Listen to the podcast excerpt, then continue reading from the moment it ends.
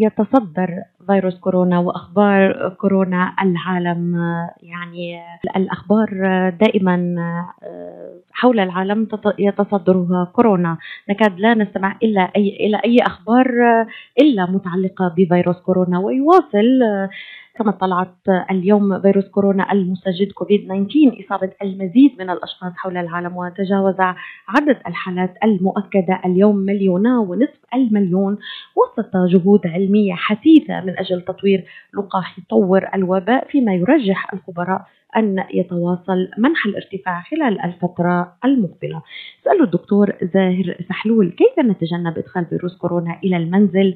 نستضيف اليوم الدكتور زاهر سحلول، أخصائي الأمراض الصدرية والعناية المشددة، ونطرح أسئلة عديدة. هل يكفي البقاء في المنزل للوقاية من التقاط عدوى فيروس كورونا القاتل مع الاضطرار للخروج من أجل التسوق، شراء الاحتياجات الضرورية؟ ما هي النصائح للوقاية من الفيروس في حال الخروج من المنزل أو شراء الاحتياجات من المحلات التجارية أو شراء الأدوية أو الاختلاط في أماكن العمل لمن يعمل مضطرا بسبب طبيعة عمله؟ صباح النور دكتور، ونشكرك جزيل الشكر. تنضم إلينا من شيكاغو مباشرة، وقت عصيب تعيشونه من إلكن، يعطيكم ألف ألف عافية. أول أور هيروز أور فرونت لاين، شكرا لكل جهودكم دكتور زاهر. الله يسلمك، شكرا كثير إليك. إن شاء الله الله يحميكم ويحمي المستمعين من طبعا من مرض فيروس كورونا وكل الأمراض. مثل ما ذكرت، يعني أهم الأمور اللي حكينا فيها بالذكرى من شهرين، يمكن هذا البرنامج يمكن من أول البرامج اللي حكى على موضوع الكورونا فيروس، حتى قبل ما اهتمت فيه الميديا الأمريكية بشكل عام. وهذا يعني يعد للكريدت إليك إنه اهتميت بالموضوع من البداية. وهلا عم نشوف تأثير انتشار فيروس كورونا هون في شيكاغو وفي ميشيغان. عدد الحالات في إلينوي حوالي خمسة عشر ألف حالي، في ميشيغان عشرين ألف حالي. عدد الوفيات في إلينوي حوالي خمسمائة حالي، في ميشيغان حوالي ألف حالي. فالمرض طبعا ممكن يسبب قبول للمستشفى، أعراض شديدة، ممكن يسبب يسبب قصور رئوي، أو أو اللي بصير عندهم قصور رئوي بيدخلوا على عناية مشددة، بيحتاجوا للمنفذ الاصطناعي. للأسف قسم منهم رغم المعالجة والتقدم في الطب ممكن إنه ما يعيش أو يموت. لاحظنا بالفترة الماضية إنه الناس اللي عندهم أمراض معينة، خاصة البداني أو زيادة الوزن، الأمراض المزمنة مثل السكري وارتفاع الضغط الشرياني، وأمراض القلب وأمراض الرئة مثل النفاخ الرئوي والالتهاب الصباح المزمن، الأمراض السرطانات طبعا والمثبطة والأخذ الأدوية المثبطة للمناعة، بالإضافة لأمراض الكلية المزمنين، الناس اللي على غسيل الكلية. هذول كلياتهم بيؤدي لزيادة نسبة الحالات الشديدة واللي ممكن تؤدي للوفاة. يعني نسبة الوفاة عندهم إذا أصيبوا بالمرض أكبر بكثير من نسبة الناس العاديين. وأيضا طبعا المرضى المتقدمين في السن اللي أكثر من سنة خمسة وستين. فهدول الناس المفروض إنه يلتزموا بالتعليمات بشكل أكبر بكثير من الناس الشباب أو الصغار في السن. يعني الحمد لله هذا المرض ما بصيب بشكل شديد الأطفال أو الشباب، يعني تحت سن الأربعين. ممكن يصيبهم بأعراض خفيفة، ممكن يصير عندهم رشح أو مثل فلو بسيط، ممكن طبعا ينقلوا للمرض، وهي خطورة الاختلاط مع الناس الثانيين بالنسبة للصغار أو أو الشباب. ينقلوا المرض لأهلهم، لأبوهم، لأمهم، لجدهم، لستهم، ويسببوا اختلاطات شديدة ووفاة. فمشان هيك الالتزام بالتعليمات الصحية اللي ذكرناها عدة مرات بالماضي، اللي هي عدم الاختلاط، عدم الخروج من المنزل إلا ضرورة، اللي ذكرتيها اللي هي الناس ممكن يكون عندها أعمال لازم تشتغل فيها، اللي هي الإمرجنسي ميديسن أو الفاير فايترز أو الأعمال الأساسية العامة. فهدول طبعا لازم يخرجوا للمنزل للضرورة. يعني أنا طبيب مثلا، كل يوم لازم أروح على المستشفى. معظم المرضى اللي بشوفهم هني مرضى كورونا بالمشفى اللي فيها، عندنا حوالي مئتين وخمسين مريض في المشفى، اسمه كرايست ادفوكيت ميديكال سنتر بشيكاغو. فطبعا بشوف المريض بيلتزم بتعليمات لبس الواقيات، لبس الكفوف، الكمامات، العازلات على الوجه، الجاون، وبغسل ايدي بعد ما اشوف المريض. طبعا خلال المستشفى بغسل ايدي اكثر من أربعين خمسين مرة، لأنه كل ما لمست مريض أو لمست سطح أو الكمبيوتر أو حتى الجدار أو قبضات الأبواب يعني ممكن يكون الفيروس موجود عليها. فغسل اليدين المتكرر مهم جدا. بعد ما ارجع على البيت طبعا، لانه ما ما ما بضمن انه ما يكون الفيروس لساته موجود على شعري مثلا او على اليدين او على الثياب او حتى على الحذاء، فبالكراج او خارج المنزل بخلال الحذاء ما بلمس حدا من اهل البيت. يعني عاده زوجتي والاطفال بيجوا بدهم يضموني بعد ما برجع من البيت، بقول لهم لا بعده. آه وطبعا بعد خلال اللباس آه اخذ شاور، وبعدين ممكن انه آه يعني آه اتواصل مع اهلي او آه حتى يعني بحاول اتجنب باللمس، آه لانه آه طبيعه العمل عندي انه بتعرض كثير للفيروس آه بسبب المرضى. فبحاول قدر الامكان الابتعاد عن آه آه اولادي وعن زوجتي خلال هالفتره العصيبه لحتى آه يمر آه المرض هذا. دكتور، بالنسبة للناس اللي يعني السؤال الذهبي اللي فعلا الناس عم تسأله، هل يكفي البقاء في البيت للوقاية من التقاط عدوى فيروس كورونا القاتل؟ هل يكفي انه نلبس كمامات؟ هل يكفي انه نلبس كفوف وقت بنطلع وقت نرجع على البيت نشلح الكفوف؟ آه طب كل كل الاشياء اللي عم نشتريها ممكن تكون معرضة للفيروس، كيف فينا نحمي حالنا دكتور؟ آه ببساطة شديدة يعني كيف فينا قد ما فينا نقلل دخول كورونا على بيوتنا؟ إذا اضطر الإنسان للخروج البيت طبعاً لشراء الأمور المنزلية والجروسري، طبعاً هاي شغلة مهمة جداً. عبد الواحد يعني يضل بالبيت وينزل بشكل تام عن العالم. لازم إنه يتبع التعليمات التالية. أول شيء إنه بعد ما يرجع من البيت طبعاً يغسل اليدين لمدة عشرين ثانية. إذا كان في أكياس آه المفروض انه يمسحها بالوايبس اذا كان عنده وايبس، بحيث انه يزيل الفيروس عن سطوح الاكياس عن العلب اذا كان في علب، آه وبعدين ممكن انه يستخدمها. آه ما في شيء مية بالمية يعني رغم كل هالتعليمات هاي ممكن الانسان انه يلمس الفيروس او يلمس بعدين آه انفه او يده او او عفوا فمه وينقل الفيروس لنفسه او لاهله. بس هاي الأمور بسيطة جدا ممكن إنه يتجنب من انتقال الفيروس. يعني يعني بالشريعة الإسلامية بقول سددوا وقاربوا، يعني ما فينا الواحد يضمن مية بالمية عدم انتقال المرض، ولكن ممكن بالتزام التعليمات البسيطة هاي إنه يخفف من انتشاره. دكتور، يعني الكمامة بتفيد، الكفوف الجلافز بيفيدوا. بتشوف كتير على النت انه ممرضة قالت انه لا ما ممكن ينتقل من خلال الجلافز او الكمامة ما بتحمي مية بالمية. طيب شو نصيحتك دكتور، نلبس الكمامة والجلافز ولا ما نلبسهم؟ يعني هلا نحن في تعليمات عامة بلبس الكمامات. الكمامات ما بتفيد انه تمنع استنشاق الفيروس. الكمامات بتمنع انه اذا كان الواحد عنده فيروس انه ينشره للاخرين. ما في اي دراسه بتثبت انه لباس الكمامه العاديه اللي عم نشوفها هلا بالشوارع تمنع استنشاق او انتشار الفيروس من الناس المصابين اليك او اليه، وانما بتمنع انتشار الفيروس مني او منك للعالم الثانيين وقت عم نحكي او نتكلم او او نرقص. هذا الامر الثاني. في حتى دراسات قالت انه الكمامه بتعطي الواحد sense of false security، يعني انه بحسب انه الكمامه رح توقيه فبيضطر او بصير يلمس وجهه بشكل متكرر. ممكن يلبس السطح الامامي للكمامه وهذا بيكون في عليه فيروسات، بعدين مثلا ممكن يلمس عينه، فهذا بتؤدي لانتشار المرض. فالكمامه ما هي يعني ما تعطي مية بالمية وقايه. بالنسبة للقفازات نفس الشيء، يعني إذا الواحد لابس كفوف وبعدين لمس قبضات أبواب أو شغلات عليها الفيروس وبعدين لمس بالقفازات نفسها وجهه أو وجهها، فهذا ممكن أن ينقل المرض. فالحقيقة ما أحد ينصح بلبس الكفوف، وإنما بغسل الإيدين بعد لمس الشغلات في الأماكن العامة.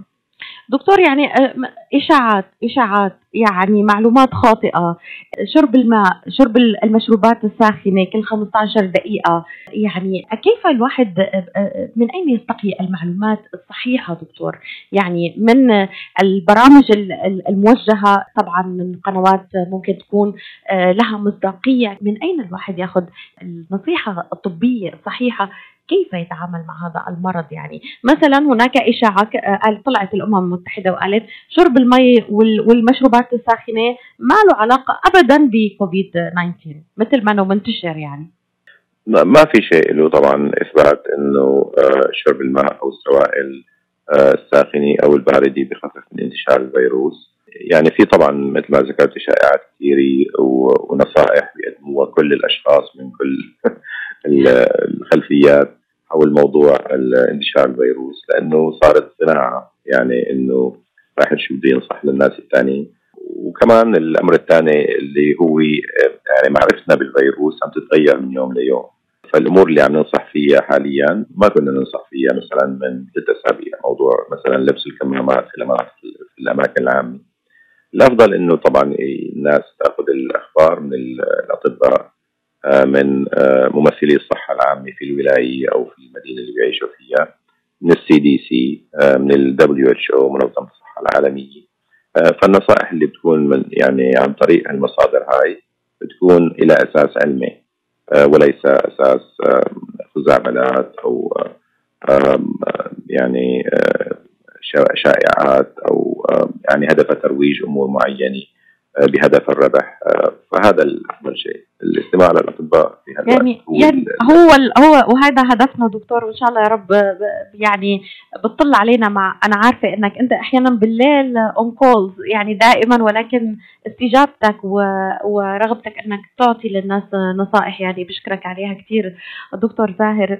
سؤالي كمان بالنسبة للمناعة، يعني بيقولوا لك في أكل أو طعام معين ممكن يقوي مناعة الإنسان، على هذا صحيح من الشائعات اللي طلعت إنه إذا أكلنا والله نوع من الخضار أو الفواكه أو ما إلى ذلك ممكن يقوي المناعة، هل هذا صحيح ضد فيروس كورونا؟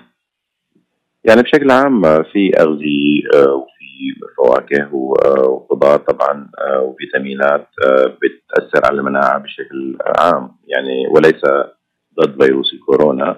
يعني معروف جدا الفيتامينات خاصة الفيتامين سي ممكن يزيد من مناعة الجسم لمقاومة الأمراض. معروف جدا إنه الفواكه خاصة الفواكه اللي فيها أنتي أكسيدانس مضادات للأكسدة، والخضار اللي فيها أوراق خضراء ممكن إنه كمان فيها كتير أنتي أكسيدانس تزيد من قوة الجهاز المناعي في الجسم بشكل عام. بس ما في أي شيء أثبت إنه غذاء معين أو فاكهة معينة أو فيتامين معين بيخفف أو بيجنب الإصابة بفيروس كورونا. في كتير إشاعات حول موضوع الفيتامين سي، وطبعا هذا بيطلع بكل ما بتطلع جائحة يعني بيطلع إشاعات حول موضوع الفيتامين سي، بس ما ما في شيء مثبت علميا. حتى بالمشافي نحن عندنا أحيانا المرضى بتصلوا فينا أهلهم وبيقولوا لنا ليش ما عم تعطوهم فيتامين سي، كأنه الفيتامين سي هو هو يعني هو الإنقاذ هو الإنقاذ مع الأسف دكتور. يعني الناس عم تتعلق بأشياء حرام يعني، ولكن هذا دورنا أن نوعي وأن نثقف وأن نخرج في برامج توعية. والله يعطيكم العافية دكتور يعني على هذه الإرشادات. دكتور يعني يداهمني الوقت دائما والحديث رائع وشيق مع حضرتك.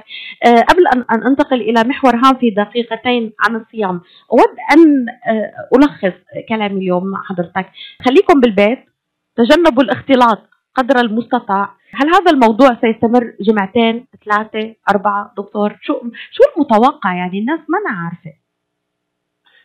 الحمد لله في يعني أمور بتصير للتفاؤل، إنه عدد نسبة الوفيات بلشت بالنزول في بعض المناطق، فغالبا حسب المودلز أو التوقعات يعني مع نهاية شهر ماي أو جون ممكن إنه الأمور ترجع لطبيعتها مؤقتا على الأقل. فموضوع الوجود في البي... الالتزام بالتعليمات والمكث في, البي... في البيوت غالبا رح يستمر خلال شهر ماي يعني أيار، وبعدين ممكن إنه ترجع الأمور مثل ما هي أو إنه تخفف، يعني بحيث إنه الناس اللي ممكن يصير في هلا يعني حكى فيه إنه الناس اللي صار عندهم مناعة بنعمل لهم فحص بسيط بياخد خمس دقائق، وإذا الواحد عنده مناعة للمرض ممكن يرجع ويشتغل مثل العادي. آه وإذا انتشر المرض بشكل كبير بين الناس بصير بصير عندنا شيء بيسموه الهيرد إميونيتي، اللي هي المناعة آه عند الناس عند القطيع، بيسموها مناعة القطيع.